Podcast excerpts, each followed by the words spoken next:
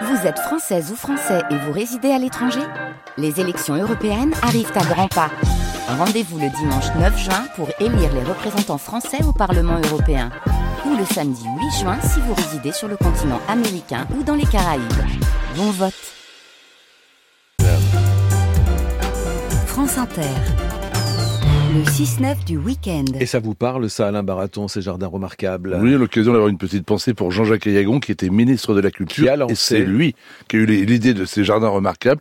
Des jardins aujourd'hui qui sont visités. Et je rappelle, et je ne cesse de dire, que quand on met quelques euros pour découvrir un jardin remarquable, en fait, on contribue à son entretien et à sa pérennité. Vive les jardins remarquables. Et ça date depuis 2004, effectivement. Alain, dans le calendrier républicain, la lavande est célébrée le 14 Messidor, à savoir, comme aujourd'hui, le 2 juillet. Et oui, la lavande, cette plante connue de tous, cultivée depuis toujours pour ses propriétés médicinales et ses facultés à faire le propre, raison pour laquelle, Eric, son nom, lavande, a pour origine lavandula, du latin lavo, qui signifie, vous l'avez compris, laver. Alors donc cette plante était appréciée non seulement des révolutionnaires, mais aussi des aristocrates. Et oui, au XVIIe siècle, l'eau de lavande permettait de couvrir les odeurs pestilentielles dans les salons bourgeois et en particulier ceux du château de Versailles.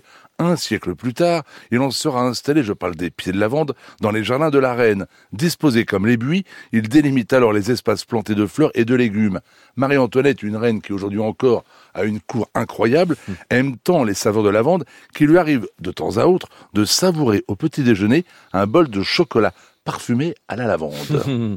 Combien de temps peut vivre une lavande ? Il est toujours difficile de répondre à cette question, mais une lavande plantée dans une terre qui lui convient et qui n'a manqué de rien peut espérer vivre une petite dizaine d'années, parfois un peu plus, mais son apparence dans le jardin devient alors vraiment problématique. Alain Baraton, vos bons conseils aux auditrices et auditeurs de France Inter, justement, tiens, à propos de lavande, Michel vous demande comment la tailler, quand et comment. Alors moi, pour que la lavande évite de dégarnir son pied, il n'y a rien de plus laid qu'une lavande, il n'y a plus que du bois. D'ailleurs, la lavande ne repart pas du bois. Ne rabattez jamais une lavande parce que le bois sec ne produit pas de bourgeons. D'accord. Donc, la meilleure façon pour garder ce côté un peu boule de la lavande, qui nous rappelle la Provence, bien évidemment, eh bien, après la floraison, et j'ai bien dit après la floraison, taillez juste en dessous de la petite tige qui a porté la fleur. Donc vous avez la feuille, une tige d'où s'échappe une fleur, et bien quelques feuilles en dessous vous coupez et ça vous permettra d'une année sur l'autre de garder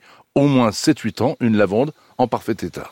Nicolas vous demande quel est le meilleur moment pour bouturer un laurier rose. Si je vous réponds maintenant, ça risque de faire un peu court comme réponse, donc maintenant, et c'est très simple à faire. Et moi, je vous conseille même en vacances de le faire dans de l'eau. Vous prenez l'extrémité d'une branche qui n'a pas porté de fleurs, 20 cm environ, vous coupez les feuilles du bas, vous n'en gardez que 2 ou 3 vers le haut, enfin les dernières, que vous coupez de moitié. Vous mettez, vous trempez la base de cette tige taillée en biseau, important, eh bien dans de l'hormone de bouturage, on en trouve dans toutes les bonnes jardineries, et soit on la plante dans le terreau, soit on la plante dans un vase. Et c'est amusant en vacances parce qu'on voit les petites racines se former, et puis avant de partir chez vous ou de rentrer à la maison, vous les mettez dans la terre, et vous aurez l'an prochain un joli pied de laurier rose. Couper en biseau, j'ai enfin compris grâce à vous pourquoi on coupait en biseau notamment les roses aussi, c'est pour mieux absorber l'eau, parce que quand c'est coupé plat, c'est contre le verre en bas. Vous avez parfaitement résumé. Ça boit beaucoup moins bien. Julien vous demande en quoi les vers de terre sont-ils utiles au jardin ? Ah, les seigneurs des anneaux, comme j'aime les appeler.